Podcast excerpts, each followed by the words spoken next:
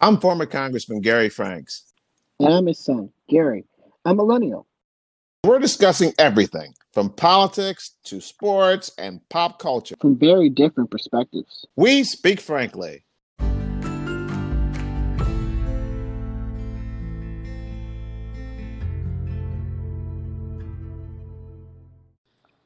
Welcome back. How are you, Gary Jr.? I'm doing good. How are you doing? Doing well, doing well.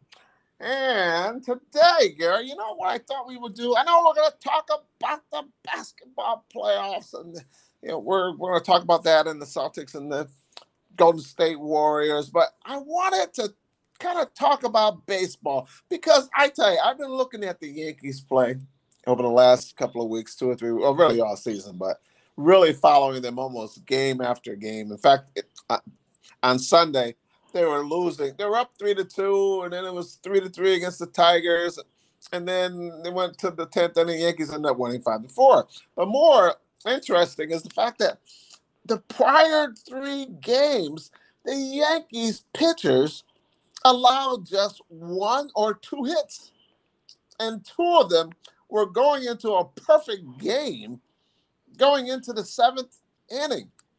And then the following day, they had it on uh, nationwide TV. You had you had Severino pitching, and in the second inning, Cabrera hit a ball, a line drive. It was hit so hard, yeah. It's a line drive to the shortstop. The shortstop, it was hit right at him. It, the shortstop had his glove right there. The ball hit his glove. It was hit so hard, I thought it was going to rip his, his, his, his glove off, and it went right into left field. They gave him a hit. Now, little did they know that if they had scored that an error, because typically if the ball is hit at you, typically if your ball hits your glove, ain't no reason why you shouldn't be catching it. And so that was the only thing that kept Severino away from a no hitter. He left the game in about the eighth inning, but it, that was the only hit that he gave up. And it really was not a hit. So now you got like three games in which the Yankees have been just totally, totally dominating. Which you know, obviously, all the pundits on the talk shows they just want to talk basketball, basketball, football, football, football. But let let's show a little bit of love for this run that the Yankees are making. They are now, as I'm speaking right now, they're 39 and 15. That's almost that's 24 games over 500.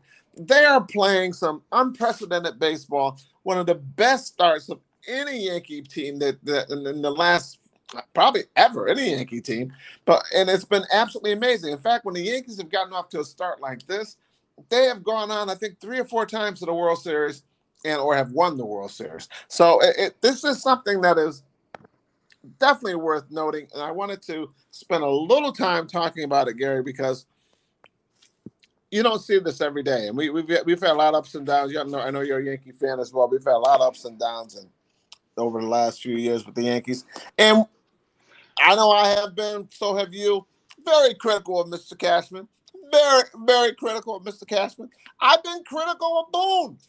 Boone used to take pitchers out just because. Okay, fifth inning, uh, 88 pitches here are coming out. What? If the guy's pitching well, you leave him in there. And guess what he's doing now? He's leaving him in there. And the pitchers are doing extremely well. I'm going to go over some of the stats a little later. But totally different mentality. He's showing a great deal of confidence in his players.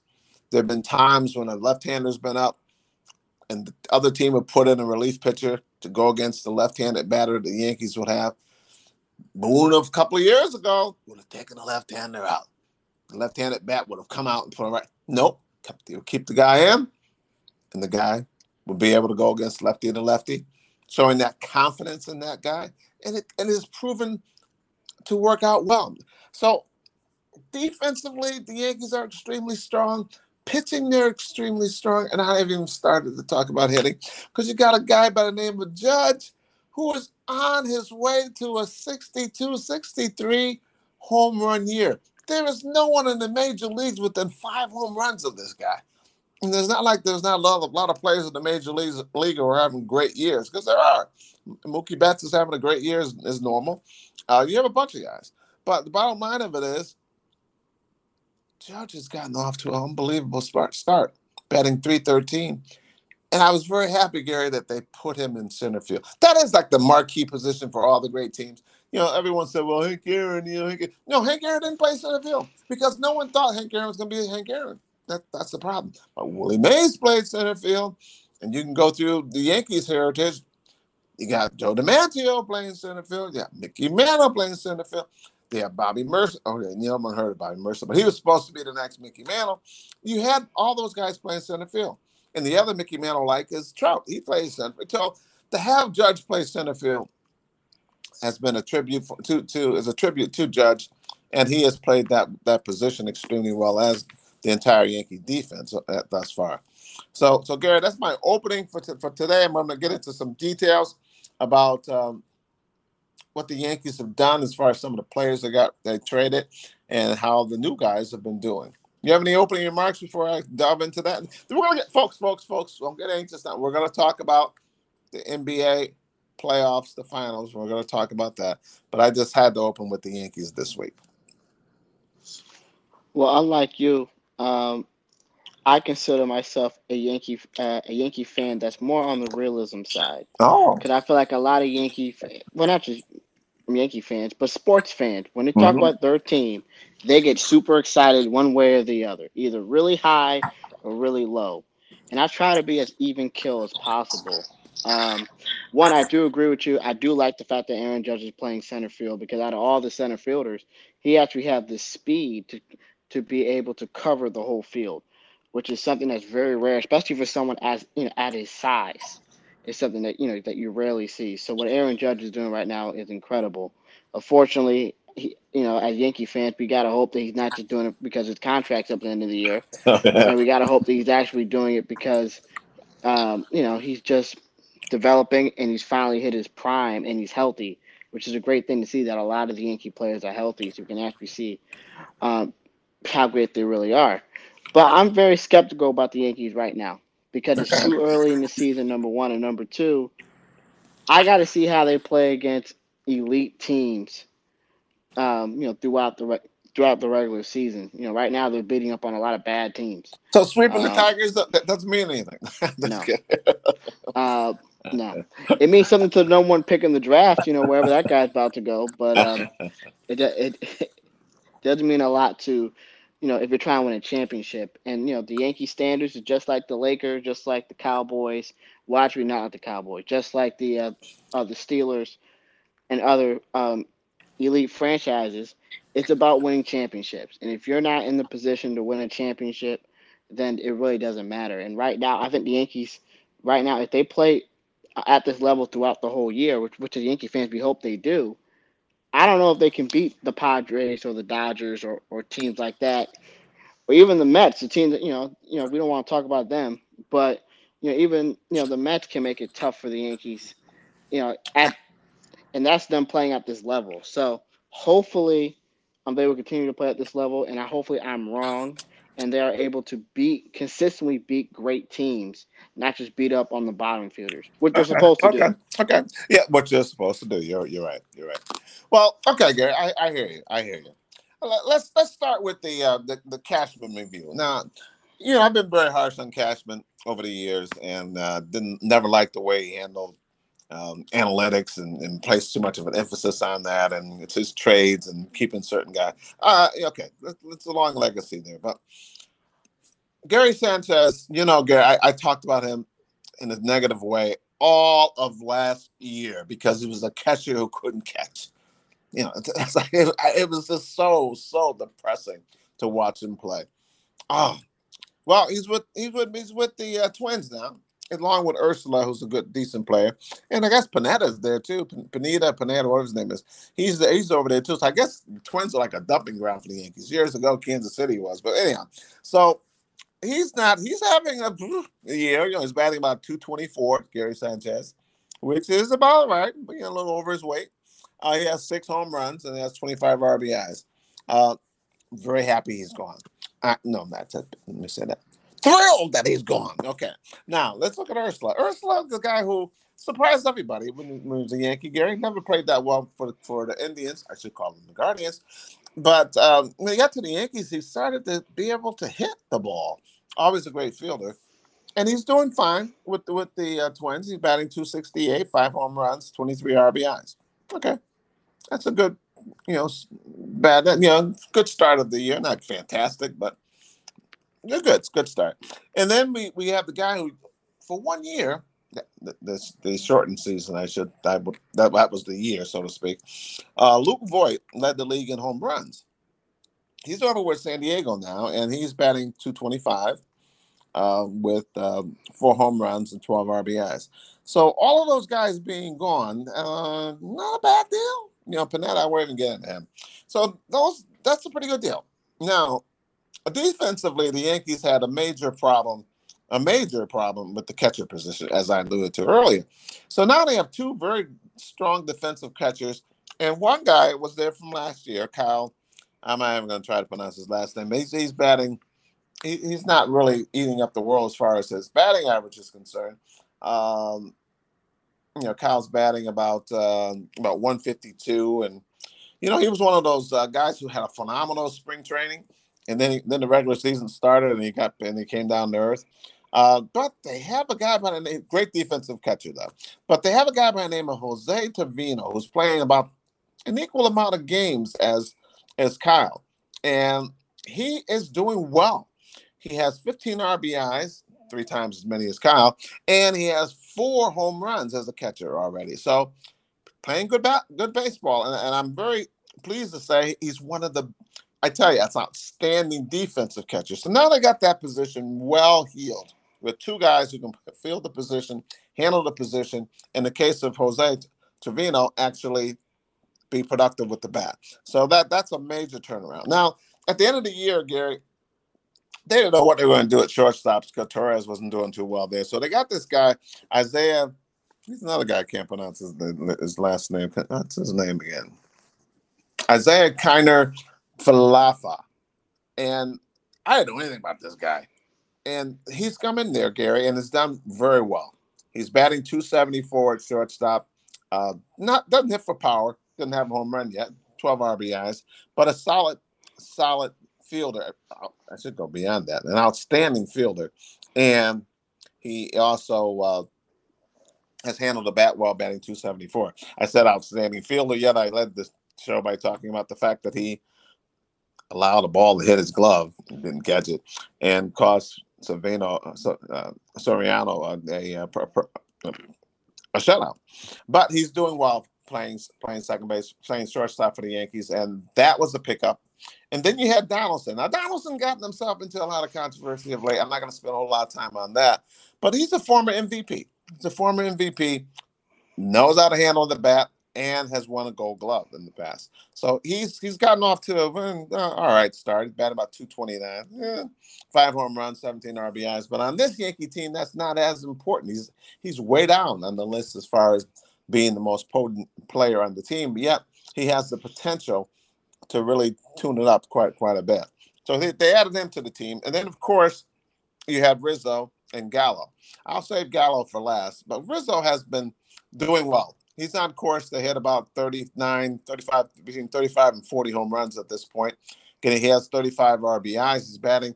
His average is not that good, about 215, but but overall, solid first baseman. He handles that, handles the glove well at first base, and he's hit some very, very clutch home runs, and he has about 10 doubles for he has 10 doubles for the Yankees, so just second on the team to uh, DJ. So that was a good pickup as well. Now you have a situation, Gary, where there are two guys who are really in trouble, as far as I'm concerned. In fact, if they left, I don't think the Yankees would miss them. That is Aaron Aaron Hicks, great defensive outfielder, but has not been able to perform to the level in which I think an outfielder should be should be able to perform. He has one home run, eight RBIs, and batting 213. That's that's troublesome. Now, what's even more troublesome is a guy who I don't, you know, who I really have a major problem with, and that is I know he had a home run on Sunday. Uh, Joey Gallo. Joey now has six or seven home runs. I'm not sure exactly, uh, but he's batting far, far, far, far less than his weight. He's batting about 176, and to me, and you're batting 176, you better have about 100. You better have at least 60 home runs. So, Can I interrupt you for a second? yes, Cause we got to put emphasis on this. He's 6'5", 250, yeah, and he's batting about 170. Yeah. Let's just let's not be nice to him. He's Yeah. sticking up the place, he is. and and this is Cashman's fault that he's on the team because Cashman and analytics have hurt the Yankees in this uh, perspective. And just to throw this out there as well, maybe you know, and this is just a theory. Maybe they move Judge over to center field because they want Gallo to play right field more. And they do, they do, but I, they also want uh, Stanton to get used to playing right field. Because Stanton has said to the Yankees management he'd rather play right field than any other. He doesn't like playing left field, so he'd rather play right. which field. is which is very interesting because his whole career he's been playing left field. Okay, but the Yankees left field is kind of difficult because it kind of fans out. Kind of difficult, but anyhow, I think it's because they're getting ready for the ultimate, which could be the World Series, where they would have to play, or else you don't, you know, play the field, or else you don't play, and they, they want to make sure that uh, Stanton's ready to, to handle the, the the position that he feels most comfortable with, and I think the Yankees, even back in the day in the '60s, they always looked at the uh, they always look at left field as anybody can play it, so to speak, even though it's a tough position to play. But that's been the, the position people come in and out of. Speaking of getting in and out, um, Mangual and Andújar is asking for a trade. Now, I, I when you look at the guys I just mentioned, Hicks and Gallo, they're doing nothing. Okay, um, Andújar played third base when at, at the time when he, when he played third base, Gary, he actually was runner up for Rookie of the Year that year. He had he led the league or was first or second or third in the league in doubles and got hurt. Couldn't get his job back because Urshela played so well. Bottom line of it is, though, Gary, the guy is batting about 280, and he's in the minor leagues now.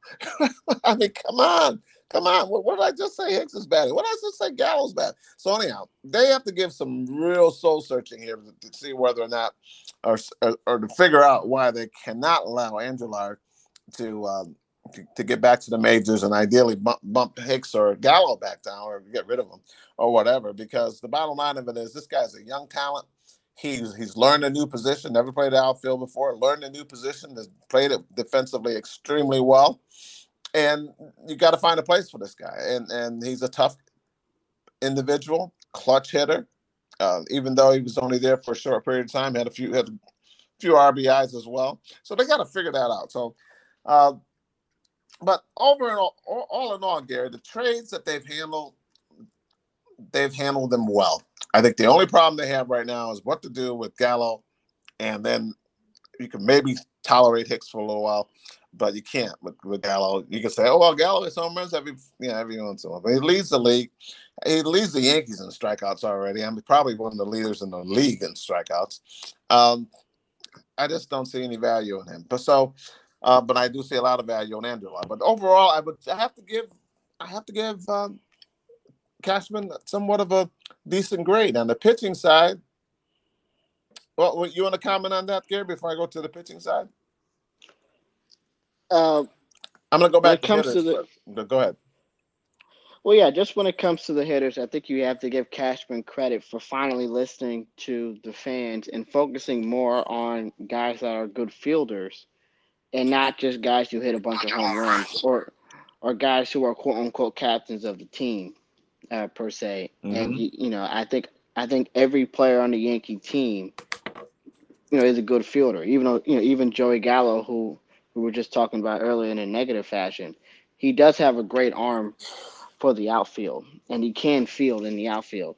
So the Yankees have created a team where every player on their team, for the most part, can field at a at least at an adequate level. Yeah. which is something that we need to give Cashman credit for. Good point. Good point. And and and Hicks, he does steal bases. He has five stolen bases. He's second in the Yankees in stolen bases. Uh, Isaiah Kiner Falefa leads the Yankees with about eight stolen bases. Now, let me talk this as well. Can I say this real quick? So, Yes. so the guy you just mentioned, he was part of the Gary Sanchez trade. The Twins actually signed Oh, him, that's right. That's right. and then and then uh, about a month later, he was traded over to the Yankees. But let me just say this as well: it doesn't mean anything that Aaron Hicks is second on the team in steals. I know No it does the because the team Yankees don't run. bases. That's right. But go ahead. I'm sorry. no, you're right because the Yankees don't steal bases. I, I hear you. You're, you're absolutely right. I just thought I'd give give throw throw throw Aaron Hicks a, a bone somewhere. But uh, you're right, Gary. Now, just touch upon hitting before I switch over to pitch, pitching. Turnaround years. Gleyber Torres is doing well. Now, that could just be a temporary situation because the guy's been up and down, up and down, up and down.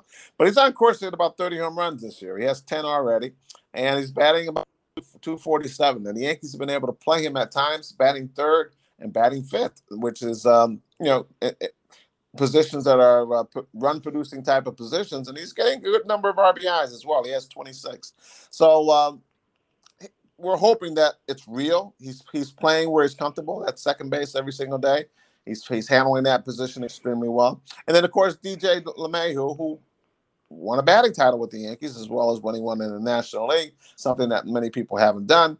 Um, not many people have done, I should say. Is batting 253 right now, but DJ is a, just a clutch hitter. I mean, he has four home runs, but he's clutch. Those home runs have come when you really, really needed them.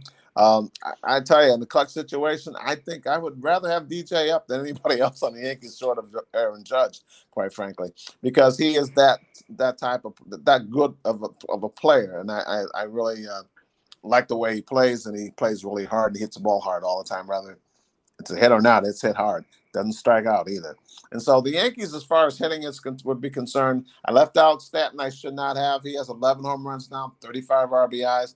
He's second on the Yankees in both categories. Uh, just came off of an ankle injury. And he's batting two, 282, which is very good for Stanton. So the Yankees, you know, they're going to be all right as far as hitting the ball. And I tell you, Gary, the only thing that's even more impressive than they're hitting the ball is the way they're pitching the ball. But if you get a lot of hits, score a lot of runs, you're gonna have a lot of wins for the pitchers. I'm gonna delve into the pitchers now next next Gary because I think that's one of the most. Yes, go ahead. Yeah, this this is really remarkable, Gary. I have to think back to the Yankees in the '60s, early '60s, when you had Whitey spitball spitball um, forward pitching. Yeah, I did say that spitball. That's because that's true. so, but anyhow, he said he did it for one year, but he didn't. He did it. He didn't do it the year he won the Cy Young Award, won 25 games, lost three. But he may have done it the following year when he won 24 games. Well, anyhow, let's let's move right along because there are a lot of pitchers who, who did that during that period of time. I just happened to see Whitey Ford pitch all the time, and it was amazing how sometimes that ball would just move all over the place. But anyhow, uh, speaking of a player who had a little problem with uh, the, the rule change, let's talk about Garrett Cole. Garrett, Gerrit Cole, one of the top pitchers in baseball. One of the, I think he leads the league in strikeouts at 81 already, which is amazing. He's five and one. He has an earned run average of 2.78. You can say, wow, that's a great start. He must be the best. No. You got Nestor Cortes. Nestor Cortes is five and one, flirted with a couple of no hitters. Um, you know, one low hitter, and yeah, perfect game and a no hitter. Um, earned run average, he's like second in baseball, 1.50. And he has 68 strikeouts, which also would put him in the top 10 of all the pitchers in baseball. He's five and one. So you scratch your head and you go, oh, that's pretty good. Now, remember the guy I talked about earlier in the show, the guy who led, who had a no hitter? It would have been a no hitter if a guy had caught the ball. Uh, Luis Severino. Well, he's a four and one, coming off of a major injury. He didn't even play last year. Uh, 2.95 earned run average, and he has 61 RB uh, strikeouts. So those four guys, three. Oh, wait a minute. I forgot the guy who leads the team and wins. Okay, sorry about that. Those guys aren't even the top pitcher of the team. The guy who has the most wins is Jameson Taillon. He's six and one. Yeah, I said that right. Six and one, 2.3 on run average. He has he leads the major leagues and wins. So, okay, I mentioned those four guys. And then you got another guy, their fifth starter, Jordan Montgomery, who uh pitching in a lot of hard luck games. He's only one and one, but 3.02 earned run average. So you have a starting five, which is absolutely amazing. Obviously, in the playoffs, Jordan um, Montgomery probably wouldn't make the cut as far as the rotation because they usually use four pitchers. What a start! In fact, you have to go all the way down the roster to find any Yankee, any Yankee who has two losses. That's amazing. You played, let's see, 39 and 15. You played that many games, and Chapman has the worst record. Chapman's 0 2. That's the worst record. Now, there's two other guys who have two losses as well, but no big deal because with the when you look at the bullpen, you got a guy by the name of Clay Holmes who's four and zero. His earned run averages, let me get it right now, guys, zero point three four. He hasn't allowed a run in I don't know how many weeks. So he is he's the leader in the bullpen. But you have the guy who was the leader last year. He's gone off to a slow start. You know he's going to be there. That's Jonathan Loaisiga. And but you have another two other starters. I'm sorry, two other relievers who are also extremely good. Miguel two and zero, oh. And then you have you have um, Michael King who's three and one with a three two point nine one or two point nine zero um, earned run average.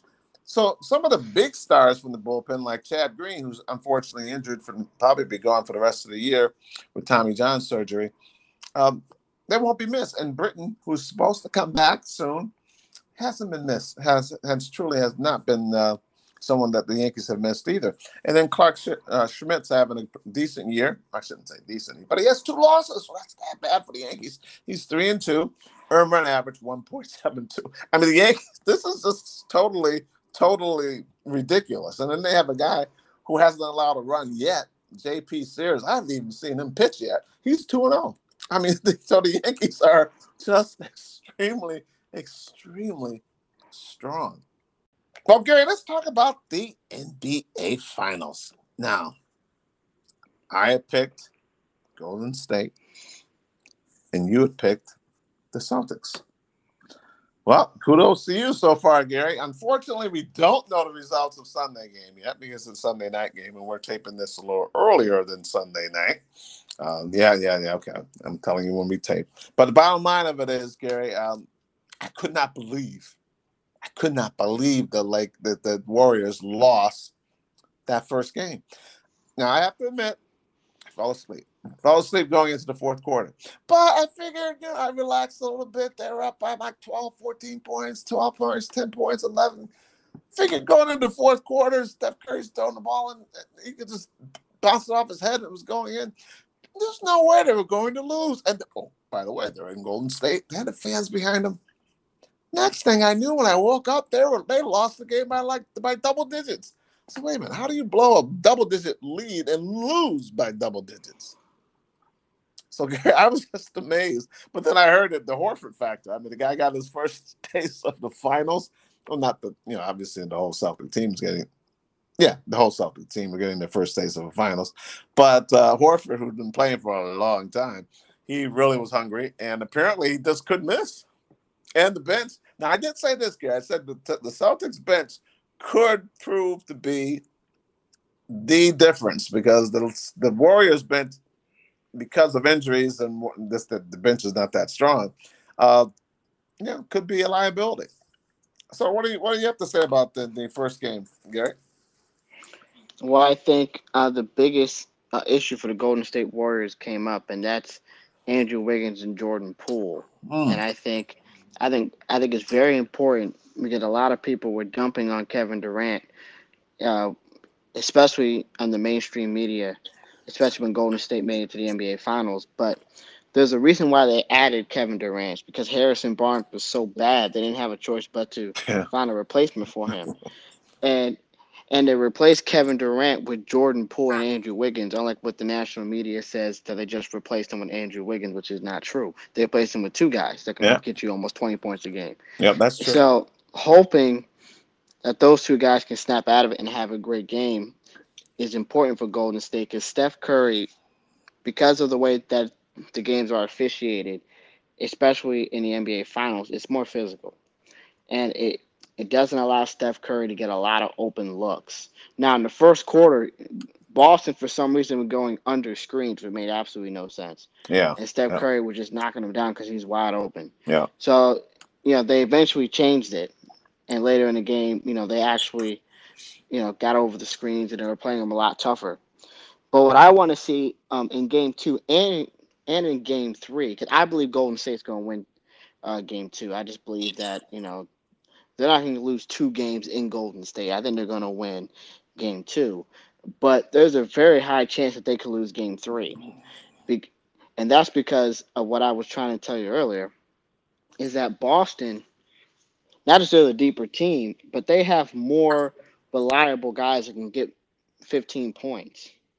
Mm-hmm. You know, we all, you know, we trust Jaylen Brown to get you 20 points. We, you know, Jayson Tatum was terrible in game one. He was absolutely terrible. Yeah. From the scoring perspective, he did have 13 assists, but he was awful um, from the scoring perspective. He was three for 17. Ooh, I don't. He was. I don't expect Al Horford to score 26 points and hit five to threes again. I don't expect that. But can Al Horford get you 15 points? Yeah.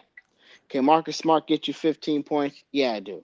You know, Grant Williams was terrible too. I expect him to get you 10 to 15 points.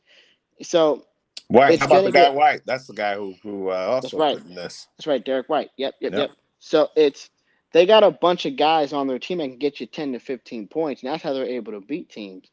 In Golden State, it's really going to need Klay Thompson and Dray and Draymond Green. Draymond has to start shooting the ball, and and Klay Thompson is going to have to kind of get back to his old form and get close to 20 points a game for them to compete with the Boston Celtics. Um, it's going to be a long, grueling series. You know, I was impressed that Boston won game one, but I also know that Boston played pretty perfect in the fourth quarter, and I don't expect that to happen again in game two. But I'm I'm at the mindset that uh, even if Boston somehow beats Golden State in game two, which I don't see happening, I still think it will go a long series. Mm-hmm. It'll be a long series because I don't see Golden State, you know, falling and losing three straight games, you know, in the NBA Finals. If that happen, if that would happen, which I don't believe it will. So I expect Golden State to win Game Two, and I expect Boston to win Game Three. But I expect Game Three to be a very, very close game. Mm-hmm. Well, I, I, I think Game Three is going to be rather exciting because I think the, the Warriors are going to want to pick up a game after blowing a game and, and, and on their home court. So I think it should be rather exciting. I wish we could talk about game two, but once again, we're taping this beforehand. But I, I too, Gary, don't see Golden State losing game two, losing two games on their home court to start the the the, uh, the finals. I just don't see that happening. So, so I think we're going to be looking at that pivotal game three where the Celtics are going to want to um, maintain home court advantage I'm not home court uh, advantage, but home home pick up every single game at home, which which is absolutely. Well, you're necessary. right. You're right. It's home court oh, advantage oh, because, they stole, advantage. because they stole home court from that Golden is true. State. That is true. So they're going to want to maintain. They're going to want to pull that game off. So that's going to be a, that's going to be a big game, and I think the Celtics fans are going to play a major role in that game because you know they haven't seen the finals in, in, quite some time and and they are a championship city when it comes to basketball at least. Well we know obviously the patriots done pretty well too. So uh, let's not talk about those baseball team in boston. So so it's it's it's going to be a very very exciting uh, series gary. So i'm, I'm looking forward to each and every game and at this point i'm still confident that my golden state warriors will pull it off so we're out of time for today. Don't forget to subscribe.